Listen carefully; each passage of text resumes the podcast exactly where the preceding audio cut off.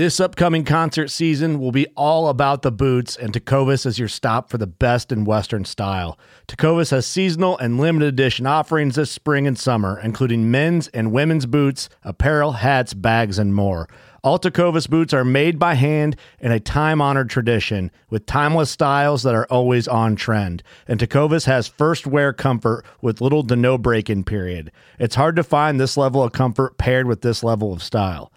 Stop by your local Tecova store, have a complimentary drink or two, that's WCB style, and shop new styles. The smell of fresh leather and friendly staff are at your service. Many stores even have leather custom branding to make your boots truly personalized. And with regular live music and events, there's no in store experience like it. If you can't make it into a store, just visit tecovas.com. That's T E C O V A S.com. They offer free shipping on all boots, as well as free returns and exchanges, and ship right to your door. Go to tecovas.com and find your new favorite pair of boots today. When you need mealtime inspiration, it's worth shopping Kroger, where you'll find over 30,000 mouthwatering choices that excite your inner foodie. And no matter what tasty choice you make, you'll enjoy our everyday low prices, plus extra ways to save, like digital coupons worth over $600 each week. You can also save up to $1 off per gallon at the pump with fuel points. More savings and more inspiring flavors make shopping Kroger worth it every time. Kroger, fresh for everyone. Fuel restrictions apply.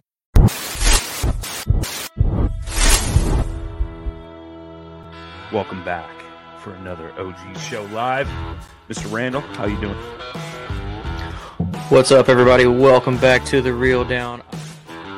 Welcome back to another episode of Bass Fishing for News. Hi, boys and girls. Welcome to once again the Bass Kayak Adventures. Brother, this is the final cast. Another segment of uh, Chasing the Tide, your saltwater connection on the Paladin. Welcome back, everyone. Another episode of Feather and Fur. Your host, Brad. Welcome back to the Mindset Cut Podcast. I'm your host, Crystal. Hey, welcome back to Off the Water. Happy Susie Q here with Adventures of Outdoor Woman podcast. Hey guys, welcome to the Rusty Hook Kayak Fishing Podcast. We're brought to you by Pelican Built Tough.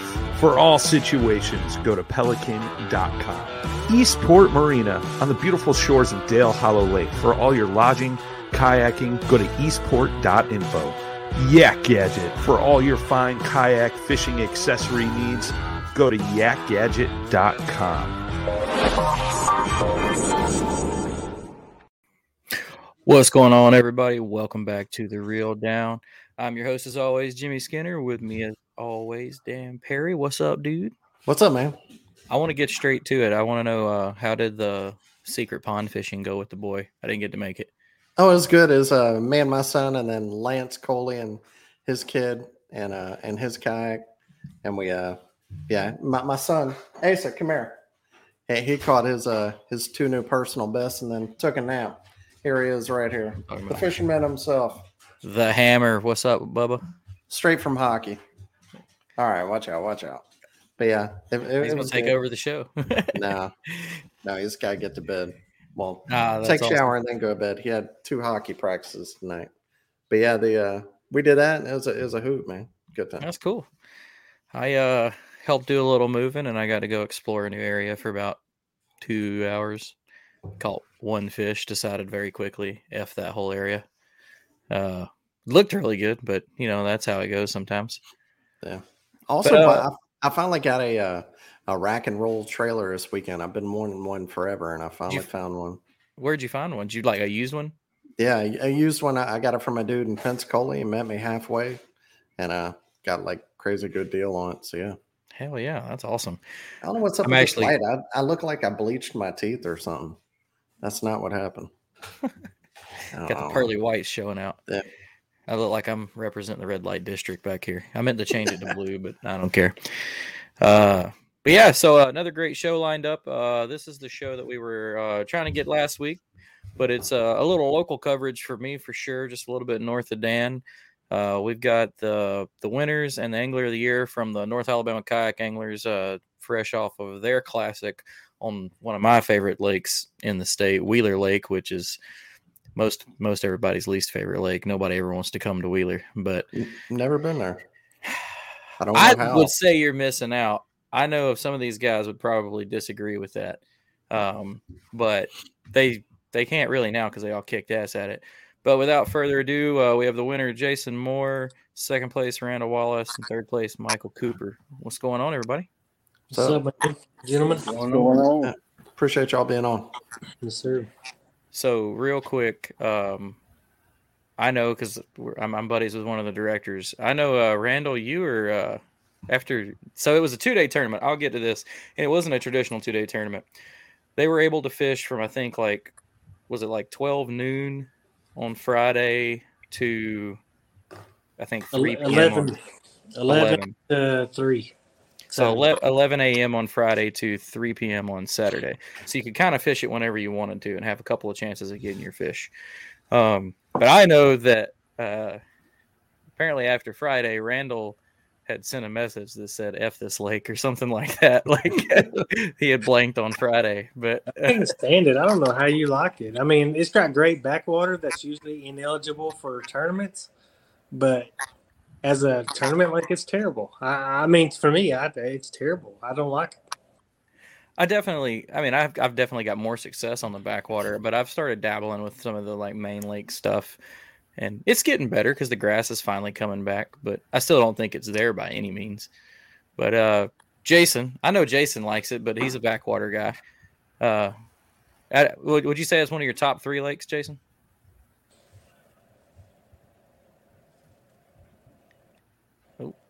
I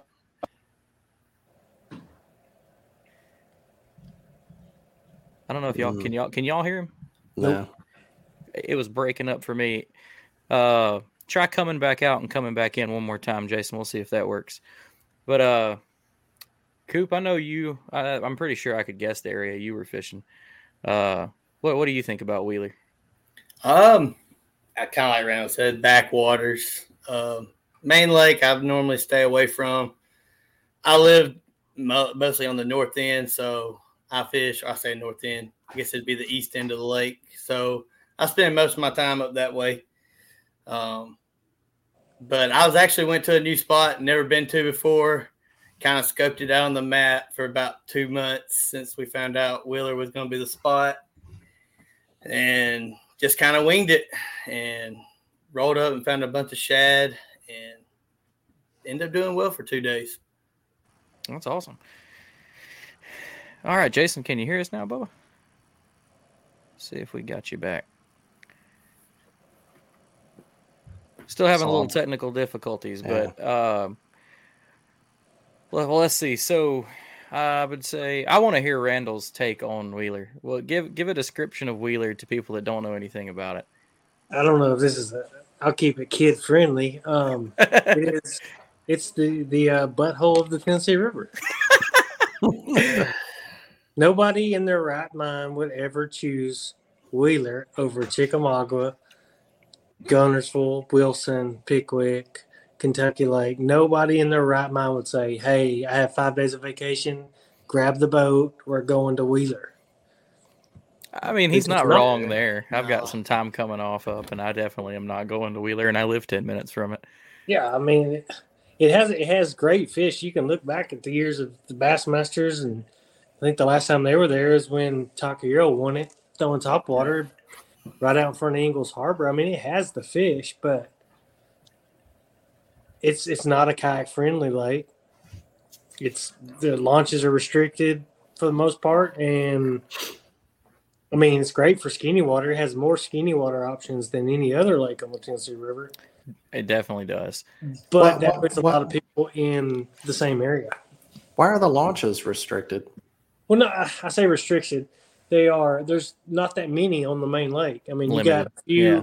yeah. limited. I mean, you got Ingalls, and you got up towards the dam, um, both ends of the lake, Guntersville Dam, and then actual Wheeler Dam. Maybe on the other side at the Elk River, but like mid lake, I mean, there just isn't. There is TVA areas. There are uh, like management areas, the WMA at Swan yeah. Creek, and but I mean, do you really want to park your truck down there? I, well, Randall can only say that because he's had some bad experiences leaving his truck places. My man's came back and got had the uh the old uh oh what was it called? Catalytic converter. yeah, your Oh, catalytic really? converter was Damn. stolen by one of your uh, crystal My truck had- Methodists. It had uh, 700 miles on it.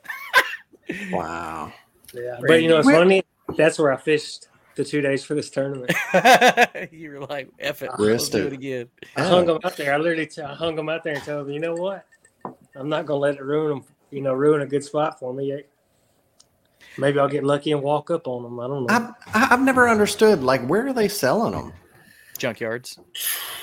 Oh, ah, I mean, we could get into the whole argument. Like, I don't understand how the junkyards even allow that.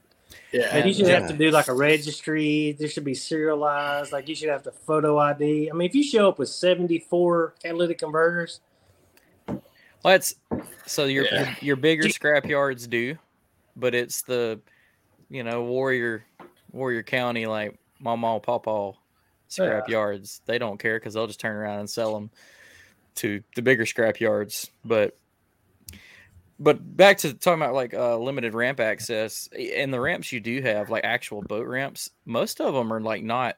I mean, like Ingalls and uh, what is that? The Yeah. Riverwalk Marina. Yeah. Like those are near some decent areas, and I don't mean like I'm giving away any secrets, but there's kayakable water right there. Most of the other ramps on that lake, I mean, you got to really run to really hit anything, which just you know up until now, especially for the NAKA guys, wasn't really ideal because y'all we didn't allow motors uh, up until going into next year, but uh, but NAKA's an old school club with a lot of backwater guys anyway, so it's it's kind of cool to see how that plays out. if somebody But- could figure out that main river on Wheeler, they, they could cash some checks because I guarantee there wasn't 10 people on it. Yeah, I didn't catch a fish off of it the whole time.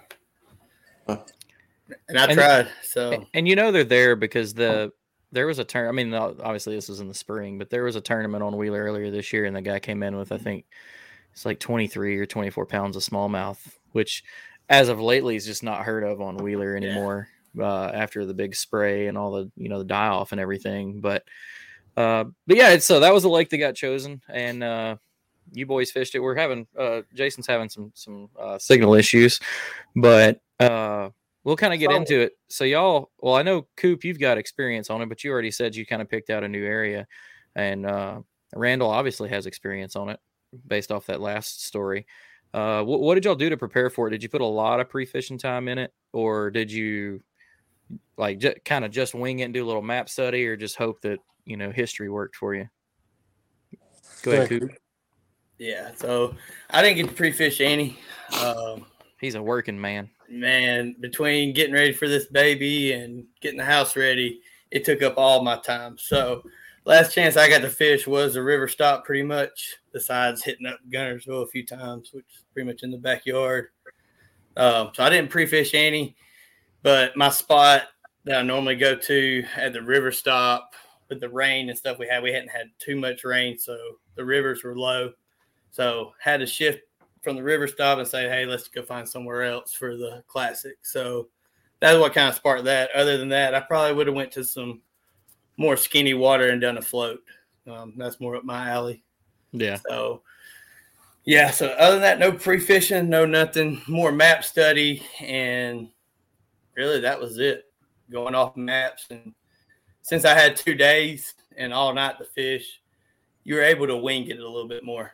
If I knew Yeah. Friday didn't work, then I had two or three other spots kind of in my back pocket. Like, let's go try these. So Did, did you But- give the nighttime bite a, a chance? Did you kind of hit it all three times? Uh, All three I started I started pretty much put in right at lines in and fished till about eleven o'clock that night. And then the rain was about to come in, wind was starting to pick up, and so I decided to go ahead, go back home, grab a bite to eat, get a few hours of sleep. And I started back at I woke up about four thirty, headed back to the river. So Committed, man. I don't And I think I've ever even. I don't think I've ever even looked at it. I'm sitting here looking at the map. It looks juicy, man. It looks Wheeler? pretty good. Oh, Yeah. man. I'm telling you, it's false You've got hope. one side, yeah, and one side like it's bullshit. You'll waller all in it. You'll just go to Waller. So, It's one of those places that everything looks so good, and Yeah. there are no fish in fifty percent of it. Yeah. I mean, even on the rivers, there's a bunch of dead stretches. So I mean, there might go two hours in a float, you don't catch nothing, and then catch ten stacked up somewhere. That's definitely, man. You especially so. I've been kayak fishing up here since 16, I think, when I met all you guys, and Wheeler's got so much good history, even from the kayaks. You hear about, you know, the guys winning in certain creeks on my end, more towards the middle of the lake, catching 24 inch largemouth up in a foot of water, and guys like Coop going down on the uh, the east end of the lake and you know getting on big smallies up in the current and stuff like that. And I've caught some good fish, but for the most part, it's just it's feast or famine. And there was a lot of that this weekend. Uh, I like Nate. Nate's the director. Uh, I know he moved spots and went and caught up with Dan Sasser, and he caught one, you know, really good fish up in the pads. But you know, it's just very random. It's just, I think it's because of everybody knows anything about Wheeler knows that it was sprayed real bad.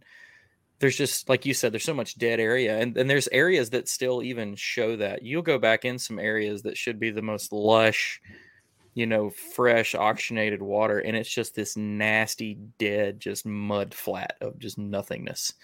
And like, there's no, you won't see life. I mean, even in you find like stagnant slack areas in you know anywhere else in the in the state or the country and you'll see gar and turtles you don't even see that in some of these places it's just nothingness uh, which is like randall said though you do see there a lot of people fishing the same areas. You get a lot of i say competition but it's more company than anything. Uh, did you have any company either one of y'all? I was just about to ask.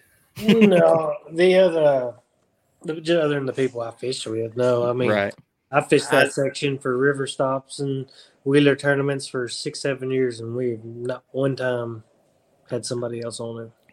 So that's good. Yeah, same thing. Normally, I don't see nobody. So if I start seeing people now, I'll know something's up. But the whole time, from the time I put in till I quit fishing, I didn't see another kayak or another boat the entire time, which I was surprised. So with threats to our nation waiting around every corner, adaptability is more important than ever. When conditions change without notice, quick strategic thinking is crucial. And with obstacles consistently impending, determination is essential in overcoming them. It's this willingness, decisiveness, and resilience that sets Marines apart. With our fighting spirit, we don't just fight battles, we win them. Marines are the constant our nation counts on to fight the unknown. And through adaptable problem solving, we do just that. Learn more at marines.com. That that probably kind of helped playing because there wasn't many fish where I was, but they had just started that fall transition into some of the creeks, and yeah, I bet you right now that place is on fire. So, yeah, I took off tomorrow to go find out. Not yeah. on Wheeler. I'm I'm going to go to Guntersville because, like Randall said, I'd rather just go to Guntersville. Yeah, but uh, wait, Randall, what what all kayaks you got back there? You got oh, like eight of them, huh? You got a couple.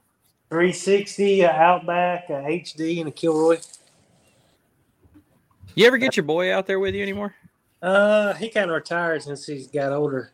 is, it, is that a Kilroy HD or a Coosa? Uh, no, it's o- OG. Oh, okay.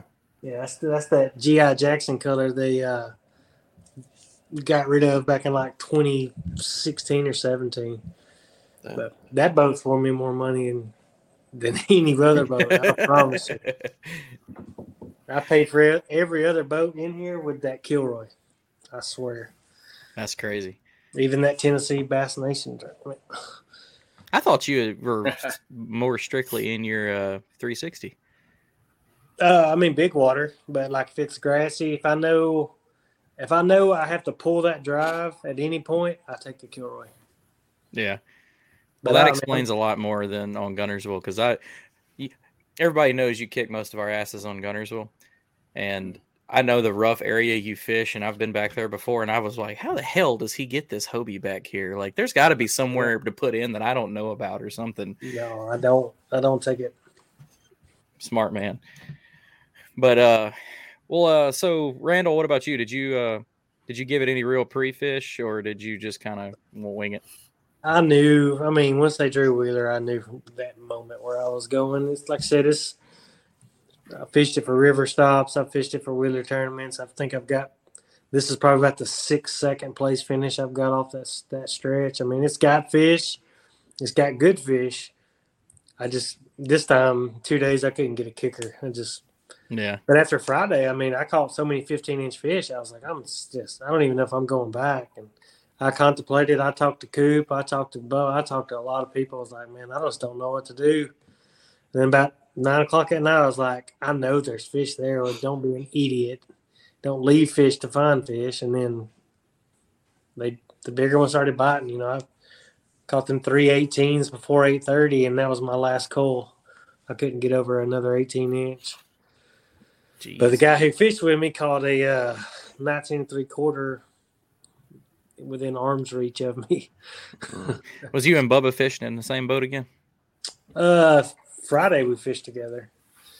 I joke around about that because uh, I've I've judged some tournaments that uh, Randall and uh, his fishing partner have been in, and they literally stay like close enough to talk to each other easily mm-hmm. because when their marks are coming in, you know, you have to check. Uh, you have to check GPS coordinates to make sure there's eligible water, and it pops up on Tourney X when you're director. And it literally, their dots are like like on top of each other. And I asked him about it one day, and he was like, I want to say that there was a picture, I think, of one of y'all like with like your leg hooked over the other guy's boat or something oh, like yeah. that. I mean, so, y'all two yeah. are like, which means fishing partners. is cool as shit. But yeah. I just always thought that was funny that I can't remember who it may have been uh, Nate that had said something about it. It's like, oh yeah, they fish close enough to spit on each other.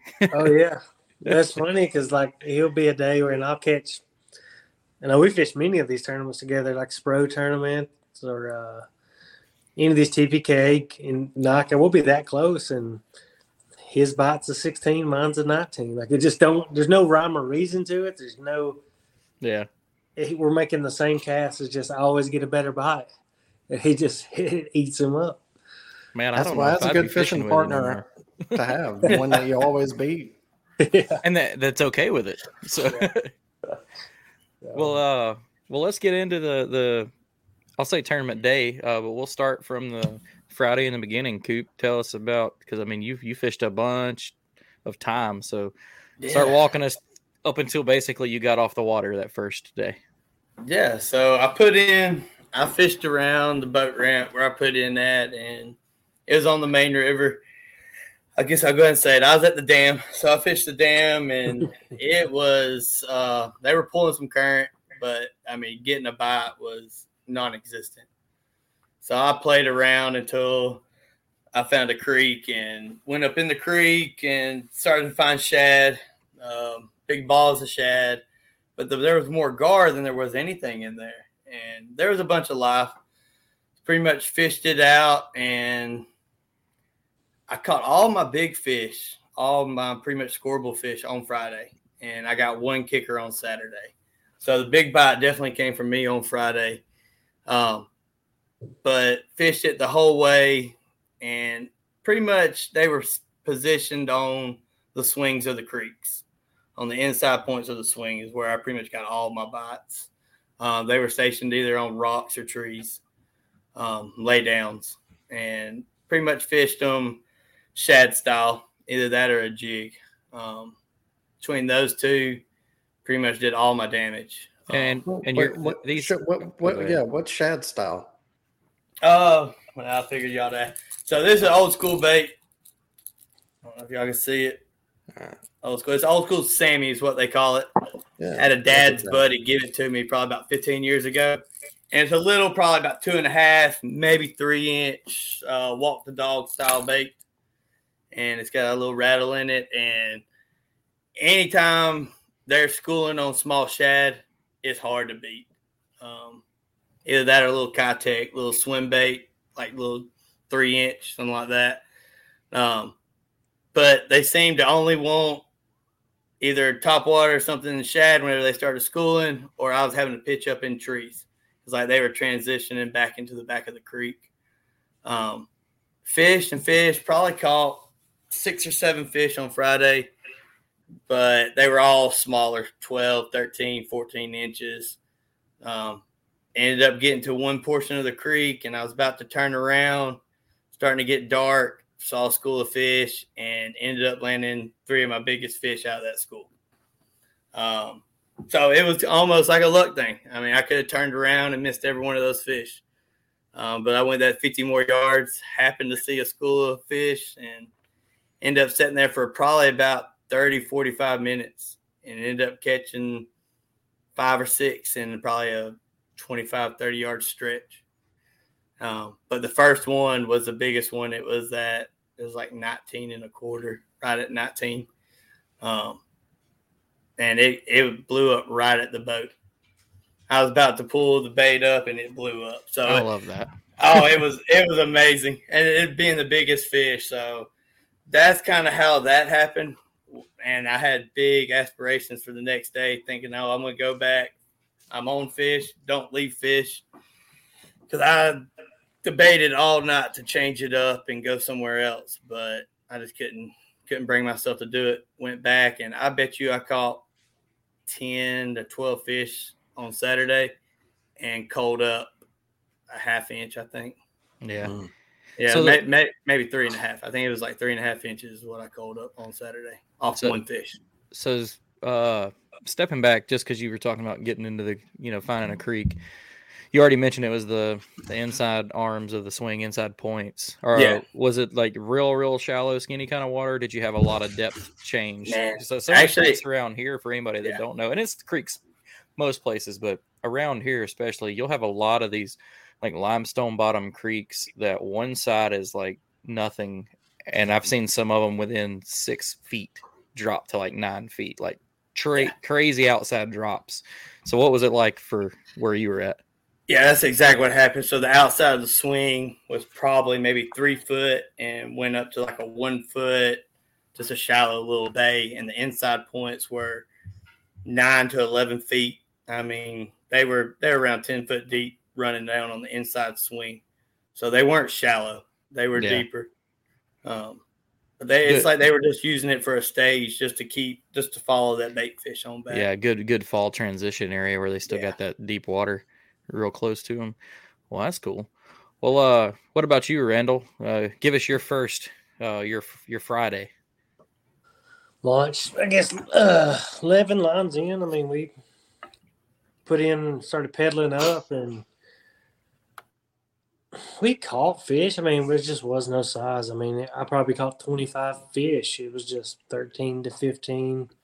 Um, any way you wanted to catch them with a fall bait, uh, spinner bait, chatter bait, um, swim bait, uh, Ned rig. I mean, we caught them any kind of anyway. Just wasn't no quality, and so we probably probably pedaled up maybe three and a half miles, I would say, three miles maybe.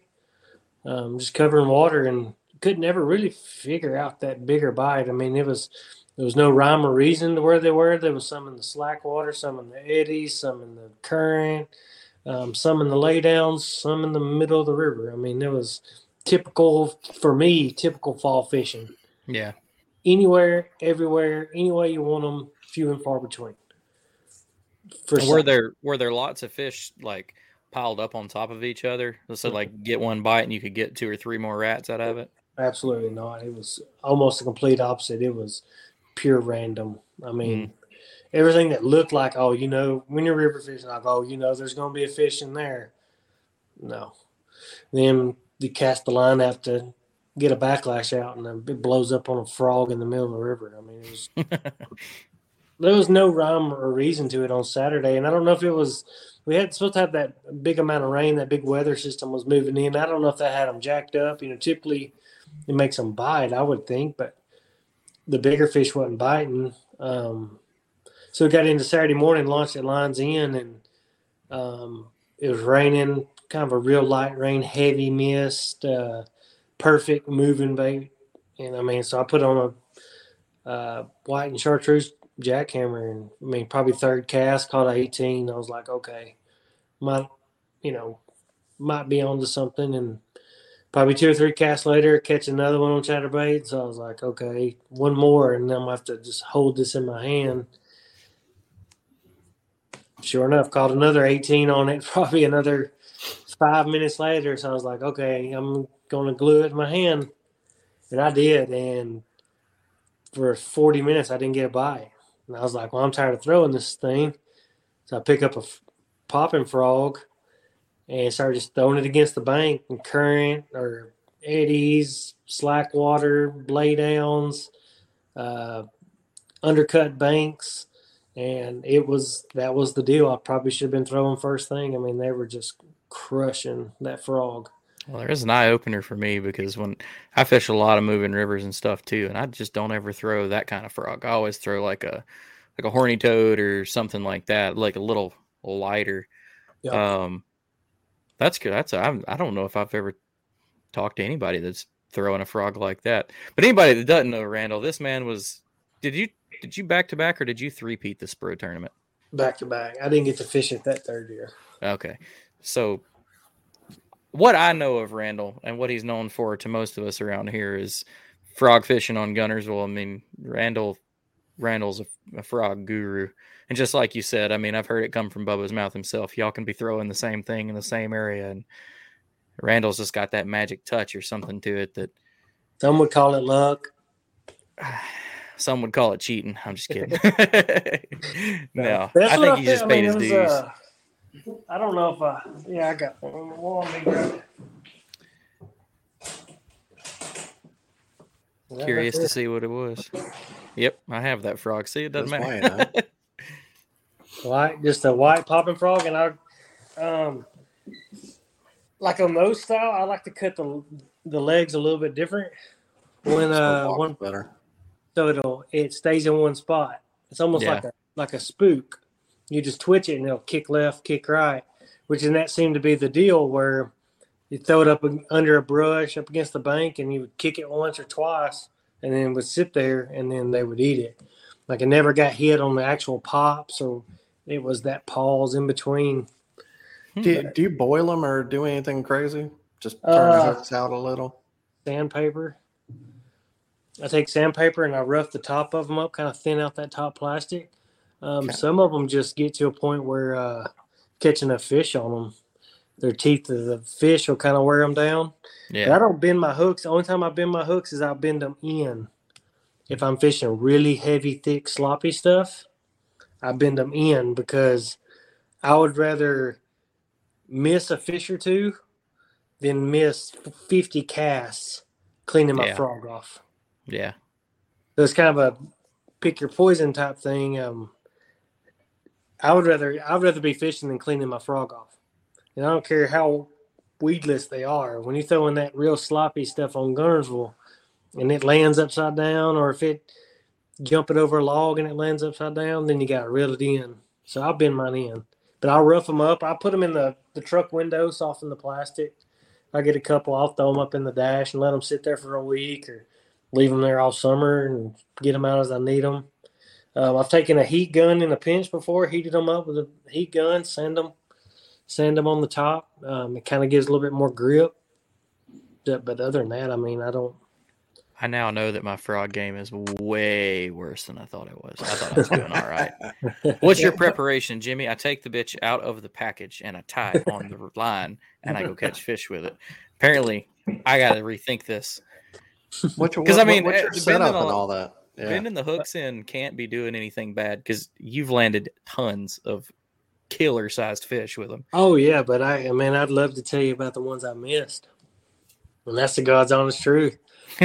Frog fishing is uh, it's one of those things. I mean, you have to know that you're not going to catch every fish that you get a blow up on. Either they'll knock it out of the water, you just don't get a good hook set.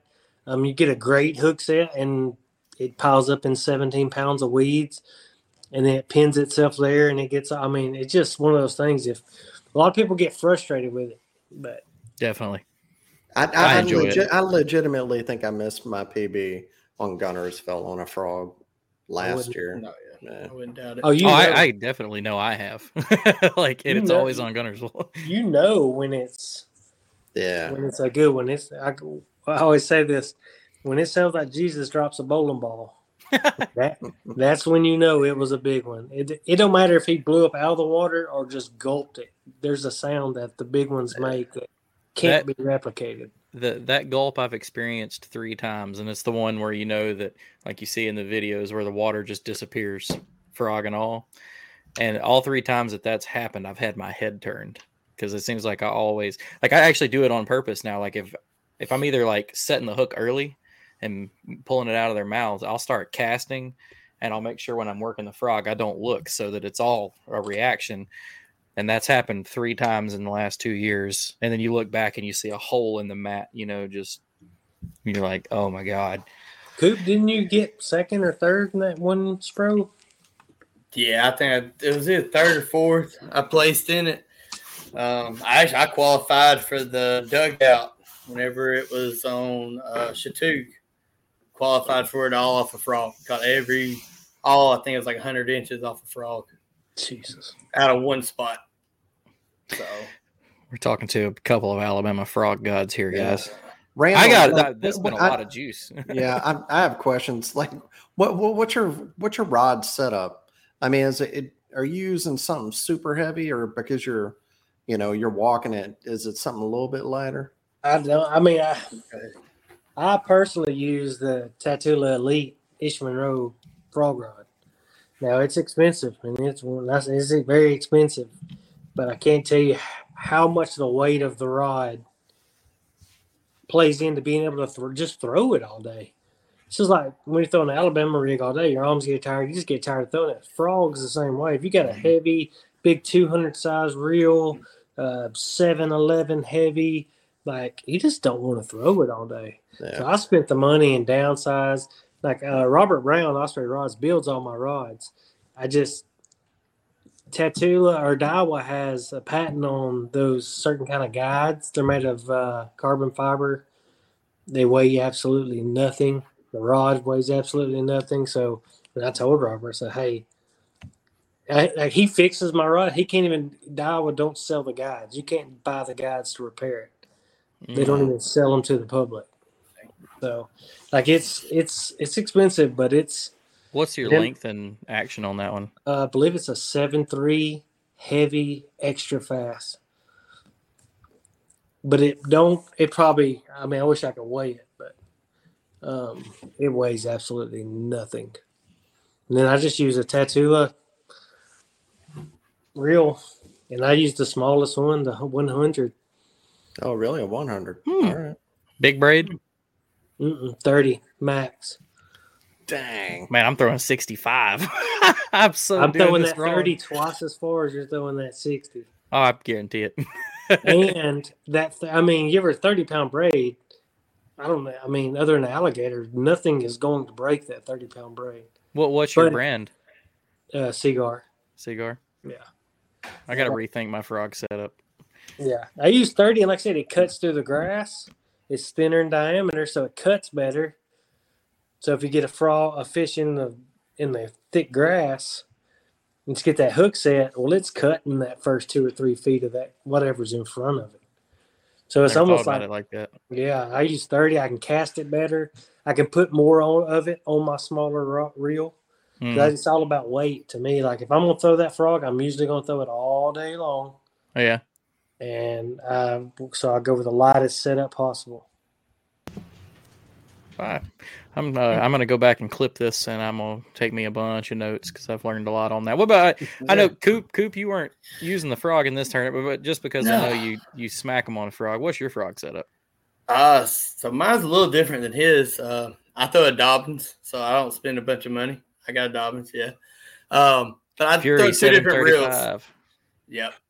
Uh, it just depends on where I'm at. If I'm doing heavy grass, I'll go down to like a seven three, but I'll use a um, it's a quantum, so the HD, the smoke HD reel has a Mhm. little bit more torque. So I use that one in heavy grass, but it's more sparse. I use an eight to one smoke, so a little bit faster. Um, I, have- I have a couple of the HDs. They're they're good reels, man. Oh, I love the HDs, especially pitching, flipping, stuff like that. Um, yeah, I, they're they're a great frog rod or frog reel.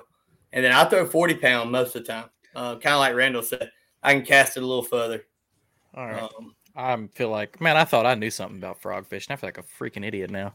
and I mean, it's kind of like Randall said though. You're gonna miss fish, and then being in a kayak and not being able to get that leverage on them is even is even bigger. So I mean, you're gonna miss fish. Um, and you, he was talking about modifications. About the only modification I do to mine is when the grass is real thick. I got a frog or two that has a couple BBs in it, some rattles. I did um, that. Yeah. Other than that, I mean, you can do all types of stuff. I've seen people glue Velcro, little patches of Velcro on top. I've been wanting to try that. Yeah. Yeah. Other than that, I mean, I'll leave them on my dash when I first get them to kind of soften them up. But I mean, you're gonna miss them. So no matter what you do, I mean, you're gonna catch some, you're gonna lose some. So just take it and go. But I had, I, had to, just, I had to look up that rod, Randall. I didn't know there was a difference between the Tatula Elite and the Tatula Elite AGS. AGS, those are the guides. Yeah. Huh. Yep, they're carbon fiber. How, how much is that rod, Dan? I just gotta know. The well, the regular Elite's one seventy nine to two hundred, and the AGS is two eighty nine to two ninety nine. So oh no, shit, we're bucks. still cheaper than Loomis. That's affordable. That's affordable. It's like, I mean, like I said, I mean, yeah, if you have like one your deal that this is your rod, your best technique, you've won all that money on it. Yeah, man, spend the money. Why not? Yeah. But that's not not shaking a stick. I don't personally own one, but I know Robert makes some fantastic rods over there. Oh yeah, I got dude. His rods are so nice. I got fifteen of them back there. I'll show you on this frog real quick. Like this is uh that brand new one I showed you out of the pack. Mm-hmm. I don't know if y'all can see that. That's just same. See how tight that is? Mm-hmm. This is the one I fished with in the tournament. Oh wow! Like you can even see it's got a little sag like to it. You compared. can see the you can see yeah. the stiffness in this one compared to this one. I mean, this one is absolutely mangled, shredded. Do you this keep yours in baby powder? Huh? Do you keep yours in baby powder? No, I just throw them in a box. I keep mine in. I put baby powder in my box. Keeps them fresh. Keeps the but tails it, from drying out. Golly, buddy, the bits of freaking information we're getting out of this, y'all gonna have to stop. Look at the look at the legs. So short and staggered. Brand new, short and staggered makes it walk like a like a walking walking the dog. Hmm. You tying a straight to it or a loop knot? Uh, I tied. Uh, I forget what it's called.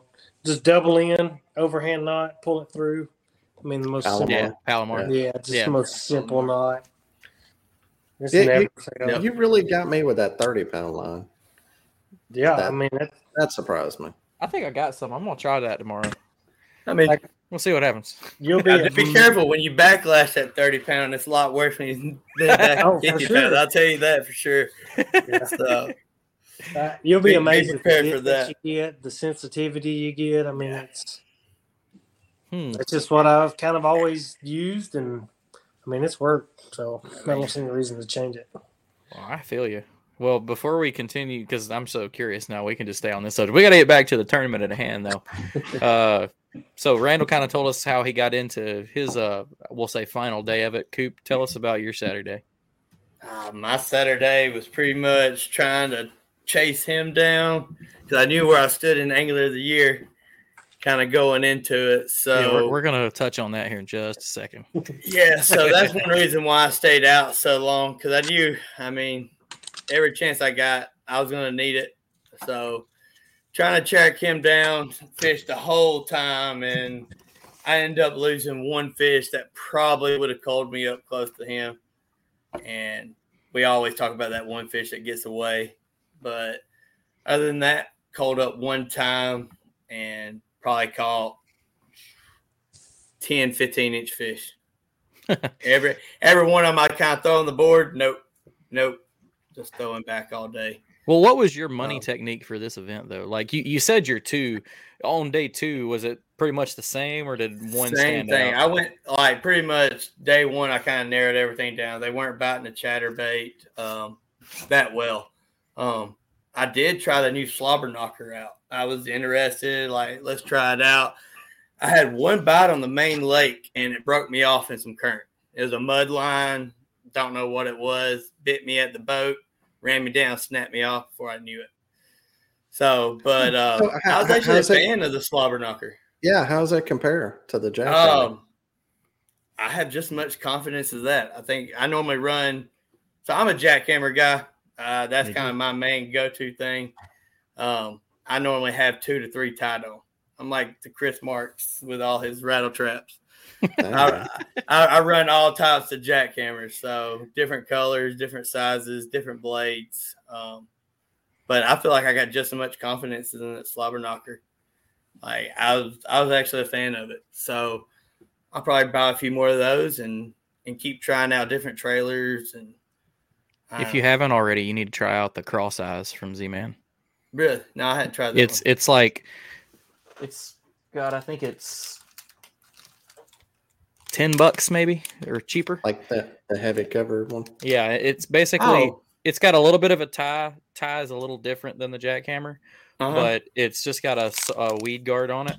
But in my opinion, they almost run the same. Uh, really? for for how I fish it, which is changing. Uh, I, t- I got to talk with uh, Jody Queen at ICAST, and so I usually like basically yo-yo a jackhammer or slow reel it just to feel it knock, or I'll rip it up and you can feel it flutter down. And he was talking to me one day, just talking about how it just darts around, and I was like, I don't know what you're talking about. He was like, You don't burn a chatterbait, and I was like, Absolutely not. And he's like, Well, you're missing a lot of fish then. And the last few trips I've been on, I'll throw one of them out there and burn it back. And if you get it in clear water and watch it come around, I mean, it does. It just goes wherever the hell it feels like and uh, that's how I got my first smallmouth on a jackhammer was burning it. So now I'm a believer. So that whole yeah. yo-yoing and hopping trick's probably gone now. You can talk with Nate. Nate will tell you all about trying different trailers, and each trailer will make that that chatterbait do something different. Other whether it be like a razor shad or a paddle tail or a mm-hmm. creature bait, any of those subtle changes to that jackhammer changes everything. What it does. I, so, I, know a lot of people get into putting paddle tails on them. I, man, I've tried. I've tried them upside down, right side up, and all different kinds. I mean, it's usually like a, you know, the razor shad or uh, like more of a craw trailer if I want to stay up. Yeah. But I, yeah, I, use razor shads. Yeah. I use Keitechs, Keitechs or some kind of craw bait, and depending on which I had your pocketbook. I, Man, I, I, started out using Keitechs until man, you went through them so fast. I mean, you almost have to use the Z Man on the back of it. If you're willing to drive, I can get you, I possibly can get you a connection on them, like actual contacts. uh, I got some word passed down to me, and I bulk ordered, and the guy knocked the price down to very affordable. So now I, mean, I just buy them like ten packs of each color at a time. Oh, they work. I mean, I think they they're one of the better baits on the back end. Man, but... I've been trying to find a replacement for the Keitech Fat impact swimmers for two years, and there ain't one. I'm sorry. There's other good ones, but when the bite gets tough, you can throw the Keitech and it'll get bit. Now, Sloan's turned me on to these big bite baits, those uh, kamikazes. Yeah, and that's what I threw this past weekend, and I I changed it up. I liked them. I mean, they were actually uh, a good trailer on the back end. Yeah, that kamikaze swim on. Yeah, yeah. The the only thing I don't like about those, it seems like whenever you put them on a jackhammer, like they're it's almost like there isn't enough meat to the bait to sometimes it I don't know. So my problem was the hook kept going through the holes on the back end. It's like that hook mm-hmm. wants to find the little holes that make the little bubbles, yeah. whatever they do. I had to like take that off the hook so many times. So that was probably the only downside to that bait. But you were talking about a paddle tail on the back end. Z Man, I mean, that's probably pretty much the only paddle tail I use. But once you leave it on for a month or two, the tail can get warped. And what Jimmy's talking about with it darting and diving, doing all that, that's when you get crazy action. One of those tails will just set and turn and it'd be kind of crooked. And it's almost impossible to get that jackhammer to run straight. so, I mean, it, that's something I just learned. Didn't even mean to. And I used a crooked tail, paddle tail one day and caught more off of that day than I probably ever had. Golly, so, buddy, we're getting all I mean, that, It could have been luck. It could have been luck, but no, I it's that subtle difference, man. The subtle, subtle differences difference. is what what sticks out in fishing, especially when shit's pressured. Speaking well, of so, tails, though, I uh, I was pretty high in a pretty high national level tournament this past spring, and uh, I ran out of paddle tails, and my good buddy Coop gave me an on the water delivery about forty five dollars. He wasn't even in the tournament. He drove from his house, went and picked up paddle tails and brought them to me, and I ended up finishing fourth wow. in that uh, trail series. Good job, That's awesome. solid, That's awesome. solid, solid. I mean, luckily there's like three or four tackle shops within 10 minutes of my house. So luckily I was able to run down one and, and help them out. So well, next time that happens to me on gun, because I've I've I had a good day on Guntersville one time where the bite was uh underspins during one of the NAKA tournaments actually, and I broke off my last one and was just like shit. I'm gonna I'm gonna dial Coop's number up and be like, how are you sucking it up? If you are, I need you to run down to. to oh no! If I'd have been in it, he would have been SOL. He would have right. fend for himself. I, will tell you what. Competition I, at that point. I mean, I, I, know I'm with X Zone, but the the X Zone three and a half and the four inch swammers, you don't hear much about them, but I mean, they they are really really legit on like a on flashy sw- flashy swimmers, all kind of different things. I don't I don't like the five or I think it's five and a half. It's the real big one, but uh, for trailers, they're really good. I, mm-hmm. They're okay like on their own, but for trailers, they are great. I keep some in the kayak. That's something I would add about the Keitech that I think was what probably puts them away from a lot of the other ones is you can just put that thing on a swim bait hook and you don't have to get fancy with it. You can throw a white Keitech five inches all day and catch fish. Uh, well, just because it got brought up.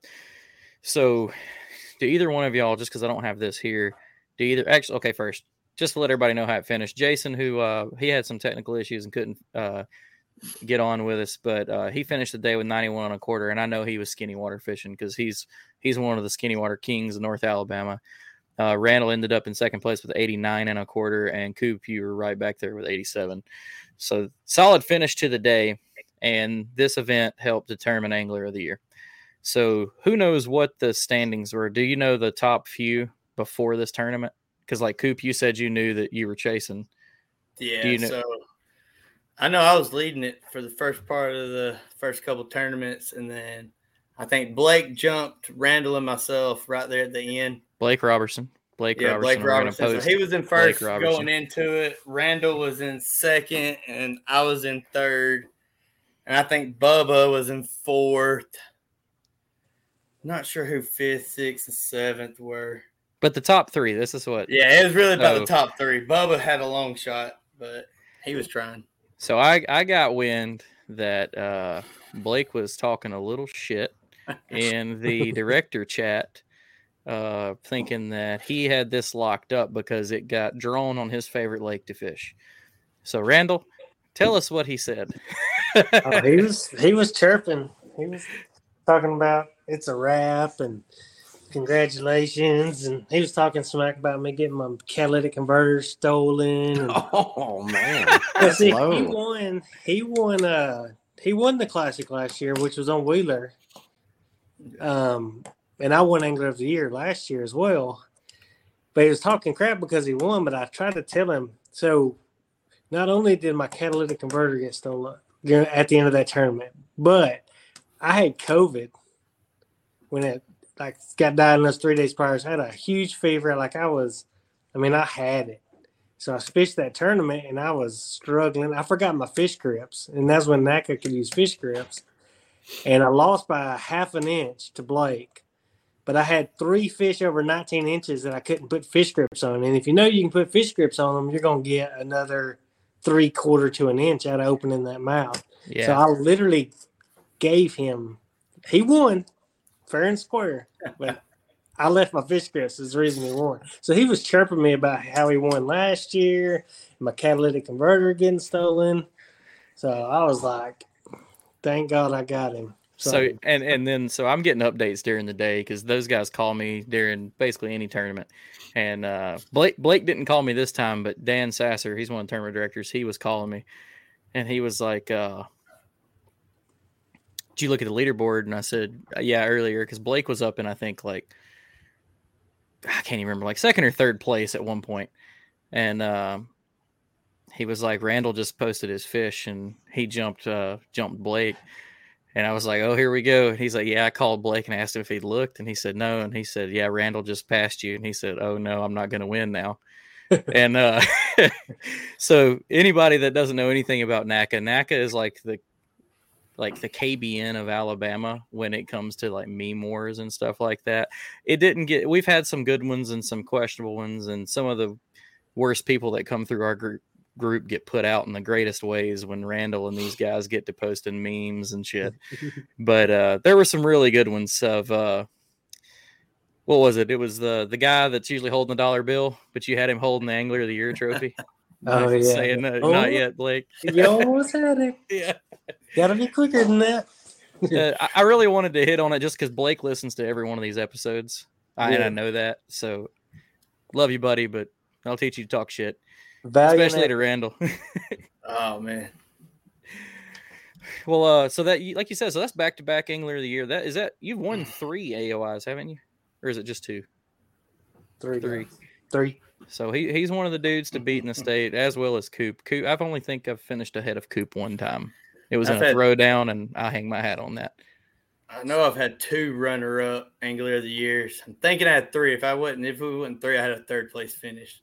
And I thought this was going to be my year until Randall then snuck back in. Because I had to beat Randall, I think, by like one spot. And I had to beat Blake by like three spots. Yeah, Came up short. So there's always next year. Yeah. Start out strong. And there's some changes for NAKA next year. So uh, just for anybody that uh, is listening, uh, is one of the one of the clubs that didn't allow motors. It's been a manpower club as long as they've been around. Um, they voted to go motor. So uh, are y'all going to jump on that train, or you think you're going to keep kicking ass the way you do? I think. Uh, I mean, I'm. I'll say I'll end up probably with one just to make some runs. Kind of look at this Wheeler tournament with a motor. It kind of opens up some stuff that uh, you really wouldn't even try to do otherwise Right. with the with the ramp situation and, and different things. So if it saves you forty five minute paddle turns into a thirty minute joyride, I'm all for it. I mean, It does, I'm not man. gonna knock it. You don't need it by any stretch to win. It's not a No. Uh-uh. it's not an advantage.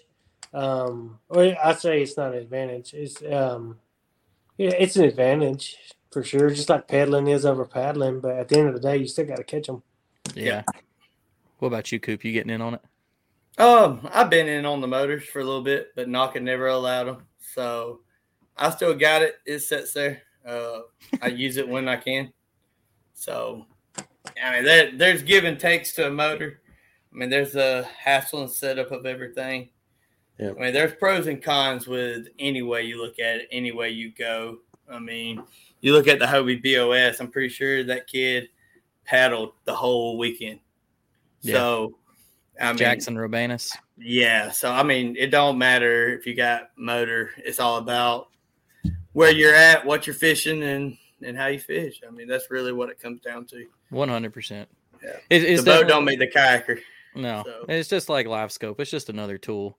Yeah. Um, I was always weird about it, and then I got to try one one time, and now, like, I still love my float trips and dragging kayaks up the up the shoals and stuff. But it opens, like Randall said, it opens up so much more water to even just go check out. Like, you look at it on a map one day and are like, that is a hell of a pedal to get over there and it not be worth it. Well, now, especially with the lithium batteries and everything, I'll run five miles on a chance uh, for pre fishing. You know, I mean, you could get over there and it's never seen a kayaker before. It's so it's definitely a fun tool. But it can also you can put yourself five miles away from fish too. So Amen. it- I've done it's that. not a. I mean, it's not.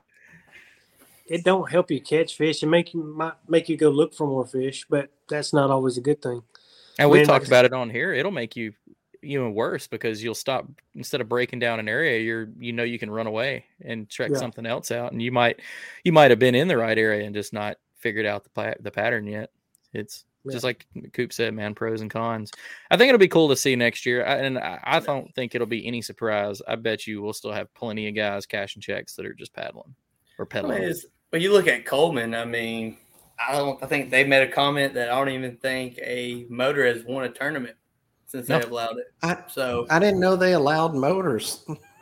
And and our, our tournaments every year, Angler of the Year, and most tournaments are won by people who are paddling. So I Mhm. mean, it's you know in Iron Cities. So that one that the motor motor being a like advantage as far as people thinking that like it literally is helping these people get more fish i feel like it's just been put to bed if you want that argument go to LiveScope. LiveScope can make it but it's the same thing You can find the fish on LiveScope. Don't mean you can catch the damn thing. Well, You may mean, fish that fish for four hours. You know. I know a couple people that ran live scope this year, and if you're using your motor to run five miles on tournament day, you already you're behind the eight ball. If if that's what you're trying to do, if you're trying to run five miles to find fish, well, you already got a problem. Yeah. Now using you could always use motor to practice. Now if you want to go practice with a motor for two days and go five miles this way, five miles that way, and find fish, and then you can go to them and catch them, that's totally different. But on tournament day, it don't change anything. Like a TVK, whoever it was that- that's allowed motors, KBF, Kilroy. It, you find fish and you catch them. Like you don't. The motor just it's just another tool. It's not an it's not an advantage to, to where people should think that they have to have one to compete because they don't.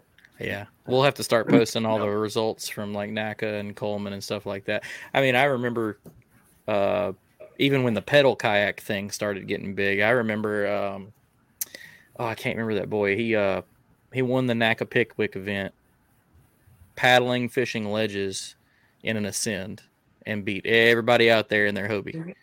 No graph, no electronics, just fishing memory and knowing where stuff was.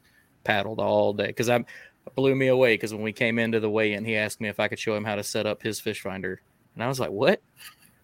And he was like, "Yeah, I, I don't know how this works. I don't really use them." And I was just like, "Ledge fishing with no electronics." well, hell yeah! these cl- clubs in Alabama's, if you take the same ten people and you give them motors, and you took a different ten people and you took them away, whoever's been there is still going to be there. Yeah, That's not going to change. no, I mean, biggest thing, I mean, you had 35 mile an hour wind. It don't matter. Well, it's hard to fish. I mean, a motor's going to open up a few more things you can fish that day. Pedals are going to open up a few more fish, things that you can fish that somebody who's paddling can't. But you take the wind away, and somebody who's paddling got just as much advantage in an area or during Oh, the yeah. tournament. And I, sure. I, I posted in this in Iron City where whenever we announced it, because we want to do it as early as possible. Like I've looked at videos, I get five miles an hour with a Newport with a I have a big lithium battery. You can spend a hundred dollars on a battery and get a two hundred dollar water snake and get like seventy five percent of what I'm getting. for So I mean, it's yeah, some you- two thousand dollars. Yeah. yeah, I mean, people have you know, they're getting four miles an hour. They might not get the the distance or quite the speed, but for real cheap, you can get, you know, you, you can get a motor on Don't, there. don't get lost in the market. You can do it for next to nothing. And I Oh, before I- absolutely. before And Newport vessels, I did it on the cheap. Yeah. So I'd say on gunner tool, if anybody had an advantage, would be the guy who's willing to paddle. And that's the God's honest truth. amen. The guy who's willing to go through a mile of Shit. thick grass that looks like a field. Yeah. That's the guy that has the advantage, not the guy running five miles an hour on the river channel. And Oh, that's yeah, how that's how I felt the first time I explored, really explored the area Randall's real familiar with. Is I basically was able to motor from the ramp, we'll say a half a mile, and then the motor had to come up, and it was push pulling and paddling. And then it, I think about all of my favorite places to fish on Guntersville, and that's it. Like you motor and not far, and then the grass is just so bad that it's paddle. But time. even like Drew Gregory, I mean, how many tournaments and how many cash checks has he cashed? And he just Exactly. paddles off in some skinny water, some slop. He don't. Those it's not an advantage. People just complain that it's almost pay to play, but it's not because you don't have to pay that to play. You don't have to get one. Mm-mm. You can keep whacking on them on the cheap, cheap. Well, uh, so kick ass tournament. Um, and then congrats, Randall, on back to back AOY. Put the get Blake, take that shit. Coop, I think you got it next year. Hopefully, it doesn't get drawn on Wheeler again. It's a Uh, dynasty. but uh, keep that down. aspirations for state. So uh, our state championship is going to be on the lower Coosa and on Lake Jordan, big spotted bass fishery on the the lower end side. What y'all got? Any predictions on that? Any hopes? Somebody's gonna catch them. Yeah, somebody. Hopefully it's me. But I don't know. It's a, I think it's it's kind of tough in October to be honest. And some people are going to turtle. Oh, wow, definitely. I've Wallace, lost a lot of gear on that river. Yeah, Wallace Towing and Recovery will be out there on Saturday helping anybody that needs help. Didn't your uh what was it your brother or brother in law that turtled like three or four oh, times yeah. last year? That was it was my brother in law, Bubba, Coop. yeah. Was it you I rescued? I had to rescue you too. Made it to the last rapid. Made it uh, to the last one. Didn't have anything strapped down because the day had went so good. Boom.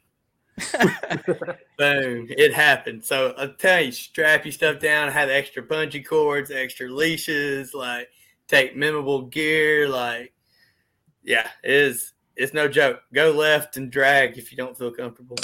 I, don't, I don't bring that hot dollar year, frog rod. Yeah, but the year before it was like it rained a bunch. It was like 17 or uh, 11,000, 12,000 maybe CFS. Like it was broke my paddle halfway through. It was Jesus, quick. Wow. You know, and I, I've been talking. I'm not familiar with the area. I've never been down there, so I've been talking with the local clubs down that way while I set the tournament up. You know, and I was talking to them. I was like, backup plans. I was like, if we get a lot of rain, you know, does it make it kind of unsafe? Should we do, you know, a plan B on uh, just Jordan? And they were like, no. They were like, there's so many slack areas you can get to on the river that fish better when the water's high. We do it all the time. it's like I've believed that, but it's like a safety thing. Like I don't want an inexperienced paddler going down there and getting in fifteen to seventeen thousand, you know, getting blown down that river. like yeah, I mean that's for uh, in, inexperienced anglers in general in that set is is tough. And then even that river. I mean, even when it's summer sunny day, there's places you could just get yourself into some trouble. Yeah. yeah. It's just it's just how it is. But it's it's beautiful Monster fishing. spots. I mean, beautiful fish. I mean, they fight. If you think smallmouth fight, I mean that's the next next best thing. Yeah, I ain't small, never caught a shoaly, but smallmouth fight up. Yeah, they fight down. Alabama bass fight down. Yeah, and, and, it's it's legit. Like if if you've never been there, I mean, you know, if somebody's thinking about fishing it and they qualified for it, you can legit catch a PB. Oh, Alabama down there. Yeah, they, I think every year somebody catches one over twenty inches. Yeah. Wow. Every year someone catches one, at least one over twenty, yeah. and there's usually quite a few good like bags. Twenty-two down there a couple years ago. Yeah, I caught a 22 and a half on a whopper plopper. Yeah, they're they're mm. freaks mm. down there. Yeah, they're awesome. And up by the dam, some big old striper too. Up by the dam. That's what I'm torn. I'm not going to get on the water Saturday, uh, obviously because I'm running the tournament. So I'm going down Thursday, and I was thinking about doing like, do I want to fish the Coosa for spots, run down, go fish for shoal bass because that's a bucket list fish that I haven't got yet, or go fish big striper at the dam. I hadn't decided yet. Well, I'm kind of worried about how many people are actually going to be on the river. So I mean, it kind of makes me want to go to the lake. Don't go to the lake. Dan Dan's been the highest finisher at the lake the last two years, and he's really? never finished higher than seventh. But he was the number one on the lake. That's what he I've was. Never like, seen it. I won't do never it again. looked at it. It's it's good. I mean, you know, if if it's tough because there's not a lot of launches on Jordan. So I mean, you know, there's a lot of places I'd love, like I've been in a boat that I really like that maybe you could compete, but the places without a motor that you could reach in a kayak, it just doesn't compete with the river. Is the state going to allow motors this year? No. I hadn't even heard yet. No. Next year, but not this year. That's what I'm, they, I'm answering for Jimmy. No, no that's fine. No, it's yeah. fine. I mean, it was asked with the directors, and they agreed no. And then I found out that last year they were. So now I'm like, well, maybe we should just let it happen. But I'll have all the details out this week. I'm waiting on the camping information. I've got everything else locked down. I've had a bunch of sponsors step up with all sorts of cool stuff. Uh, I can go ahead and say it here. Five hundred dollars is being added for added in for big bass. So biggest bass of the weekend's getting five hundred dollars from the city of Wetumpka.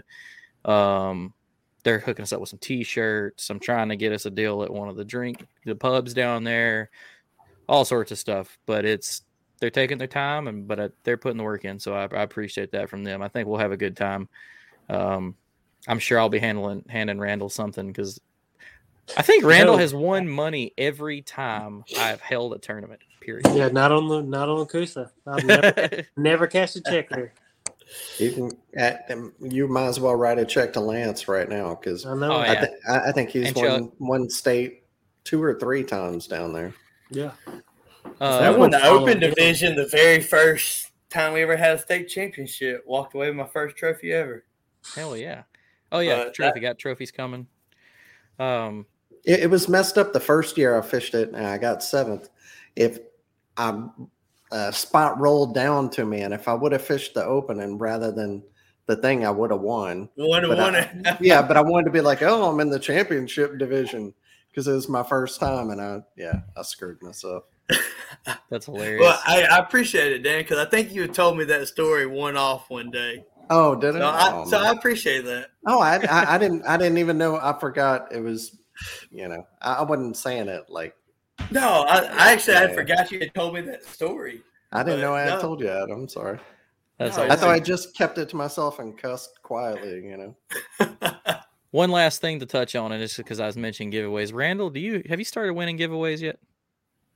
Because I know for oh, as long as I've been with NAKA, it is comical at the NAKA. Everybody, uh, the, the NAKA classic, saying is you show up for the, had, for the giveaways. At the classic, I think we had 18 raffles to give away, and there was like 28, 29 people.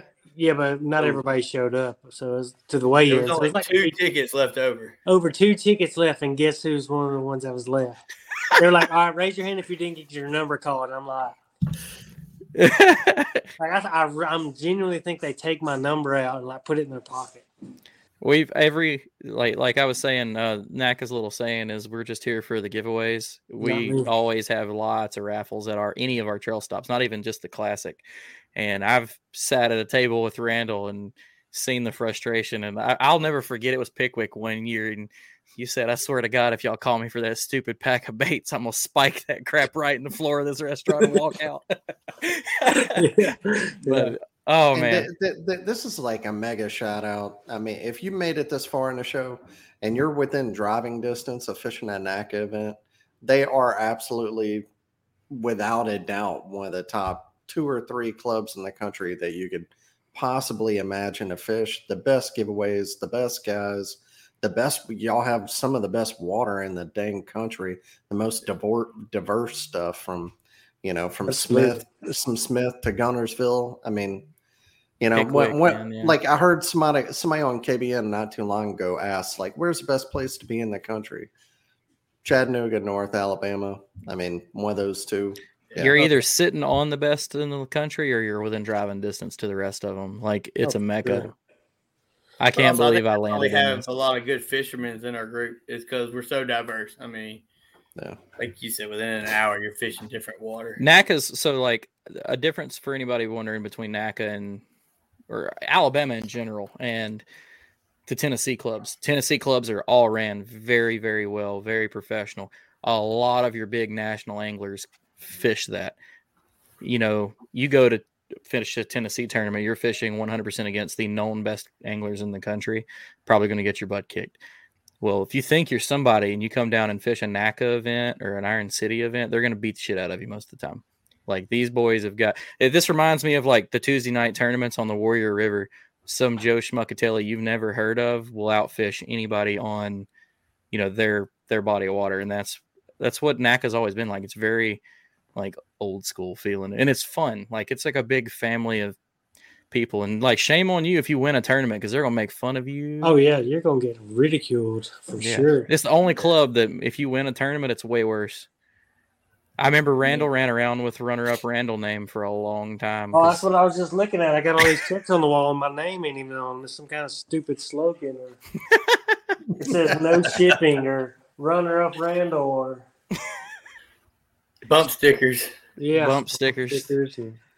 I know there we and, Free and uh, I, I, another thing in the like the leaders throughout state for the clubs, they um were like we're trying to get together like they do up in Tennessee with cast and um and everybody's talking about it and and we're trying I know somebody had suggested doing like where events are going to be where we have joint events with clubs, those will be like there'll be a high roller pot on top of those events. So it'll be like kind of like a high roller pot for three or four different tournaments through the year. So we're Alabama's trying to get our stuff together. NAC hey, has been the leader for so long. I'm I'm excited. Know? It it like we're the last to the uh the standard, but it's I'm glad it's happened. They went five fish this year. Most of the clubs, they went hands on, no fish grips, no mouth open. It's exciting.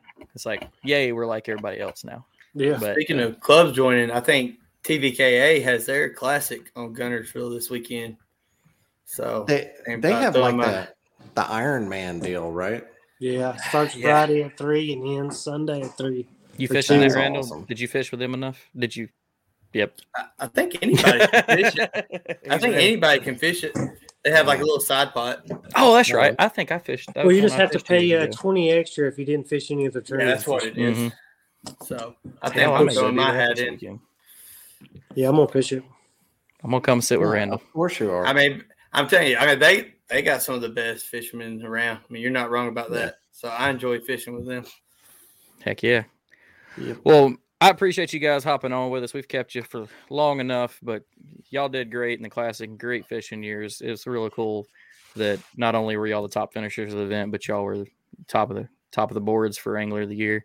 So uh, this is the part of the show where we like to give uh, give you guys a chance to shout out, you know, any of your sponsors or anybody that makes uh, fishing easier for you. So, Coop, if you want to start. Yeah, uh, I guess I'll start with my wife. I mean, she supports me and everything I do, and probably wouldn't still be doing it if it wasn't for her. So, shout out to her and all her support. So, other than that, pretty much run solo now. So, running solo. He uh he divorced us with New Canoe. That's yeah. I hadn't been I hadn't done anything with New Canoe in a while. Yeah. Great company, great boat. I still have one. Still run it. There's nothing wrong with them. I just I had I just I don't do nothing more. I just rather fish and do stuff with my family. I hear try you. to put a lot of time into it. Not a big social media person. Don't like being in the spotlight much. So I hear you. Well, heck yeah, man. Well, Randall, what about you? Man, I just got a couple. Obviously, dugout. Everybody knows what those guys are doing from the I, you know, the title sponsor for the Ike tournament down to all the just supporting us, the Angler of the Year and NAKA. I mean, they're doing it all. They, from Jackson to Hobie, they got every, anything and everything. I mean, they ain't got to be much selling to do. They kind of sell themselves. So, and Seaguar, I've kind of been on them with them for two years, and the best. Love it. I love it. I mean, I, I can constructive criticism on some few things, but overall, they've been good stuff in Spro. Um, shoot, I've 99% of my money comes off a Spro, a Spro turn, uh, frog. So they gave me a good, give me a good deal on them. So I appreciate them too. And definitely my wife and everybody else that gives me crap along the way. And, and big thanks to your son for not uh, fishing the tournaments anymore because I'm sure he'd be giving it to you by now. Oh man, he was doing good for a while. He, he was kicking some ass. I mean, I can't I think he was like 14, 15 the last time I got to fish against him, and he put a hurting on us. He qualified for state through NAKA in top ten for Angler of the Year. It's like fourteen. Yeah, he's he got older and got into sports and girls, and that's right. Blame him there. He'll figure it out one day and come back to fishing. He will. I figure about 19, 20 years old, he's going to turn right back into the water. but I appreciate y'all too for having us on. Oh, yeah. Definitely. Putting together what you do for running state and Dan for doing all the stuff he does and down with his group. And hopefully we can get some tournaments together, see some new water. We're we're trying to for next year, so hopefully we can. Do like a I'd love to get down there and fish some of that stuff I hadn't seen, and I'm sure some of those guys would love to get up here. Come on, anytime. Hey, I'll sh- I'll show you a Coosa, a Coosa River Lake. You show me a little bit more on Guntersville. We can work that out anyway. I'll give you. Oh, I'll give you the A one spot on Wheeler. hey, with uh, what uh, with KBF coming there next year, national championship, you might have to. I know. think the opens are coming this uh, year. Bass Opens announced they were the second tournament. Imagine yeah. on Wheeler. Imagine 400 kayak anglers on Wheeler, all gemmed in 13 yeah, 380 spots. of them are going to be in like three spots. That's the only, like, yeah. I looked at it like, oh, KBF's coming here for championship. And I was like, well, that's a good chance to make some money, though. And then, you know, they haven't had the numbers that they've had in the past. But I mean, you have to think about they've had in the sixes and the four hundreds before. Even if they did three hundred, I mean, a lot, yeah. man. I mean, if, if you were ever going, if you're ever going to fish KBF, you know, next year might be the year with the classic being there. I'd like to see how it holds up between pre-fishing and then the tournament. That's what well, you see say. how it does with just crush it. 28 anglers. Mm-hmm. Is it already sucks? So it's uh, be yeah. like the national championship with the smallest limits. I mean, he's not wrong. I mean, there's great fishing all around here, but I mean, I wouldn't say Wheeler's the top. I think it would be cool if they did like Wheeler Wilson combo or something like that. We, like, don't know why it's Wheeler. Just did a Landing from Wheeler Lake. Yeah. Means put that two and two together. Right. That's how that happened. Yeah. Because the fishing's good. no, no, not at all. But, well, all right, guys. Yeah, man. Yeah, I appreciate y'all. Appreciate thank the board y'all. of directors for knocking too. So yep. Thank y'all for all y'all do. For sure, man. Well, uh, we'll let y'all go, but uh, hope to have y'all back and see y'all in the future. So thanks again, and y'all have a good night, boys. Yes, sir. See you, see you Coop. See you, Randall. See y'all. All right. That was a, we got a lot more juice off that episode than I was ready for. I love that. I really have, dude. My frog game is not where I thought it was. I've done the whole like set it in the window thing, but I knew I was in for something when he was like, "Yeah, sandpaper." I was like, "Oh, I'm off." That's pretty cool though.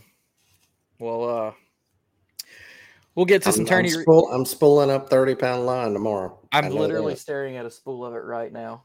Just the, the, the casting distance. Whenever he said that, I was like, "Yeah, yeah." yeah. and what's funny is I was, like I said, I throw 50 or 65.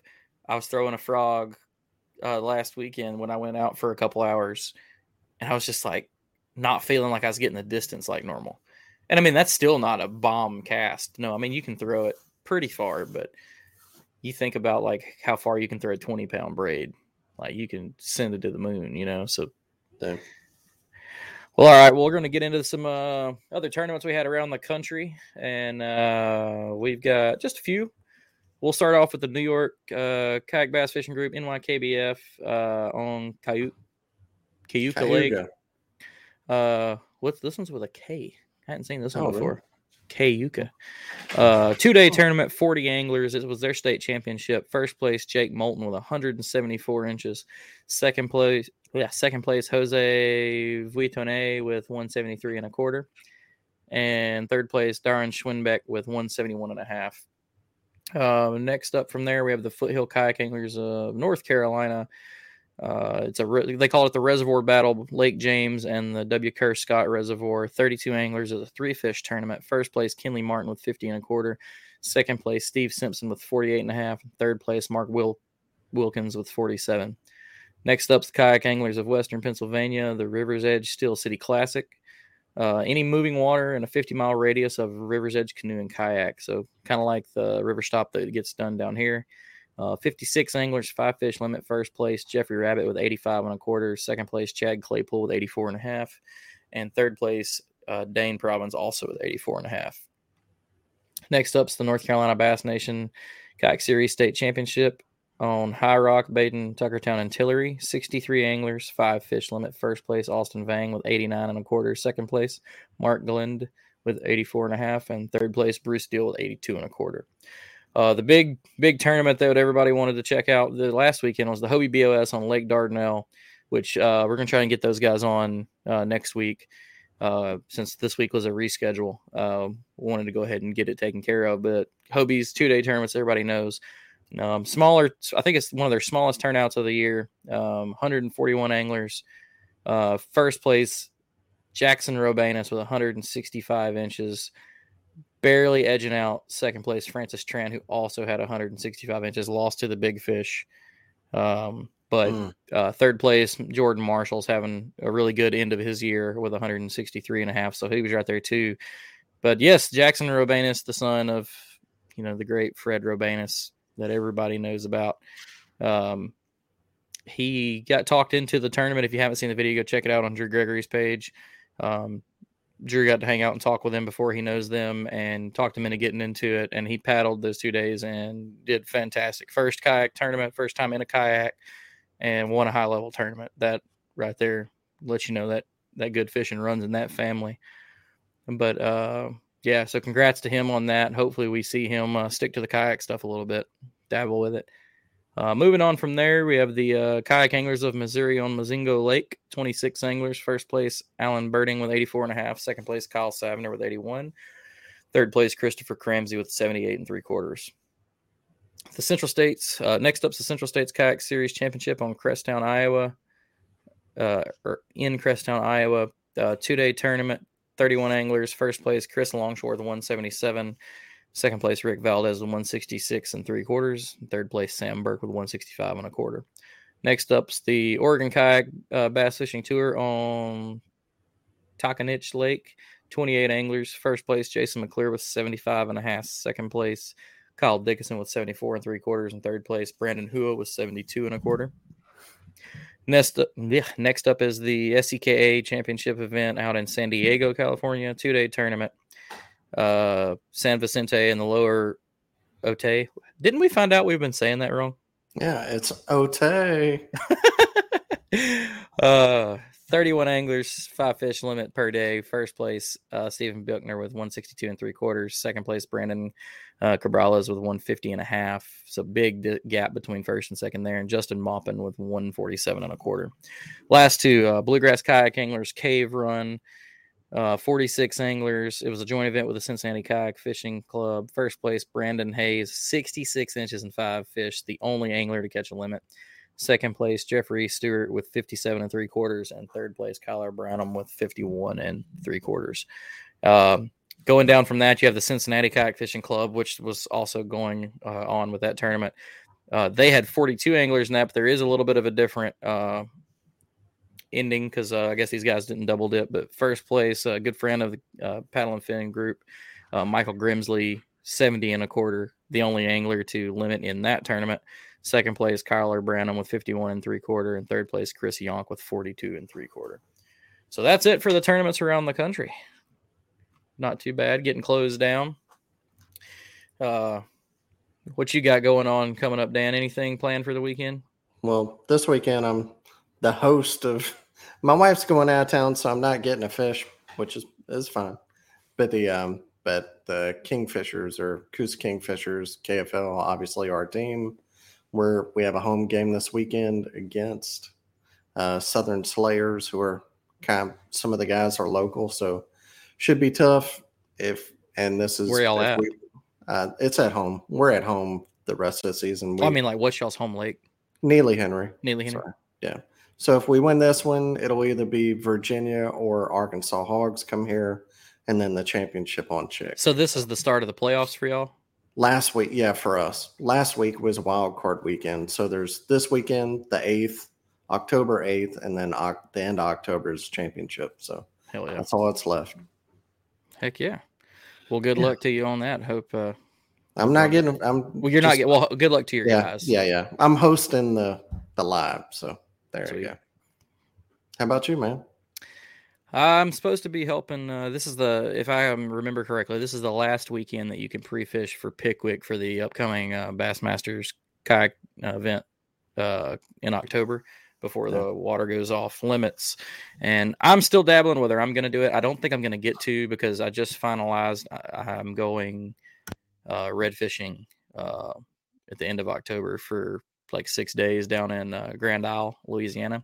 With really? a bunch, yeah, a bunch of my buddies are uh, going down there. I got invited. I didn't think I was going to get to make it, but figured out a way to make it very affordable. So, um, going to run down there and do that first time ever. Shit.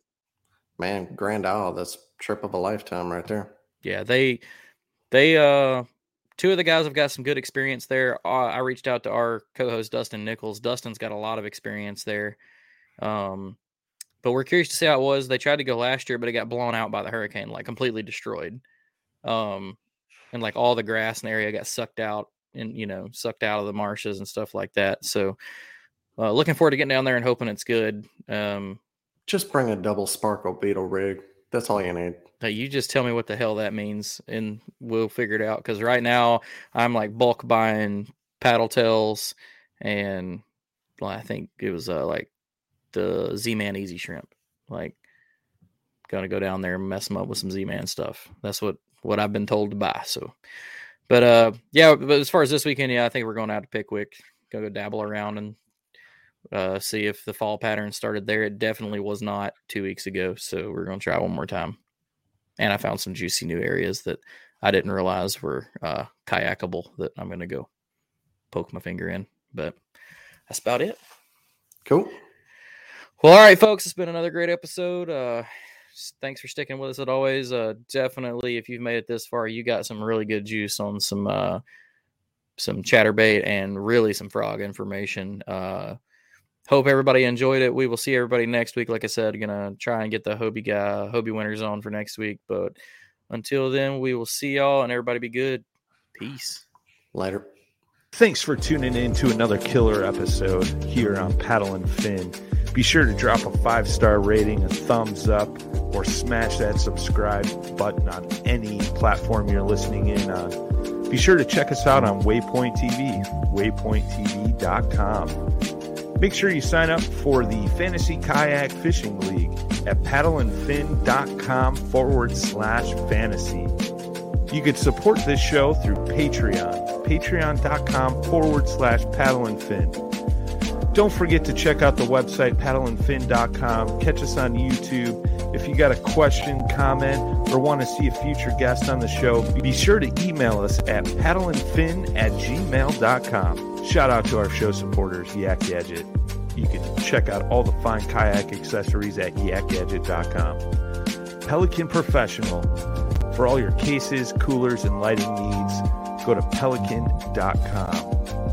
Rocktown Adventures, your Midwest premier paddle sports destination. Go to rocktownadventures.com. Eastport Marina, the beautiful destination on Dale Hollow Lake. If you're looking for lodging, kayaks, kayak accessories, or anything fishing related on the beautiful Dale Hollow Lake, go to eastport.info. And Jigmasters Jigs. When in doubt, get the jig out. Go to jigmasters.com and fill your tackle boxes today.